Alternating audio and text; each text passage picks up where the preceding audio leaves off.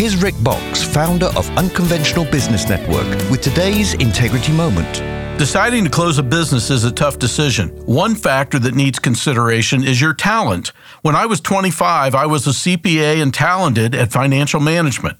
But in the pursuit of money and becoming an entrepreneur, I launched a used car rental agency. One winter day with temperatures below zero, few of my cars would start.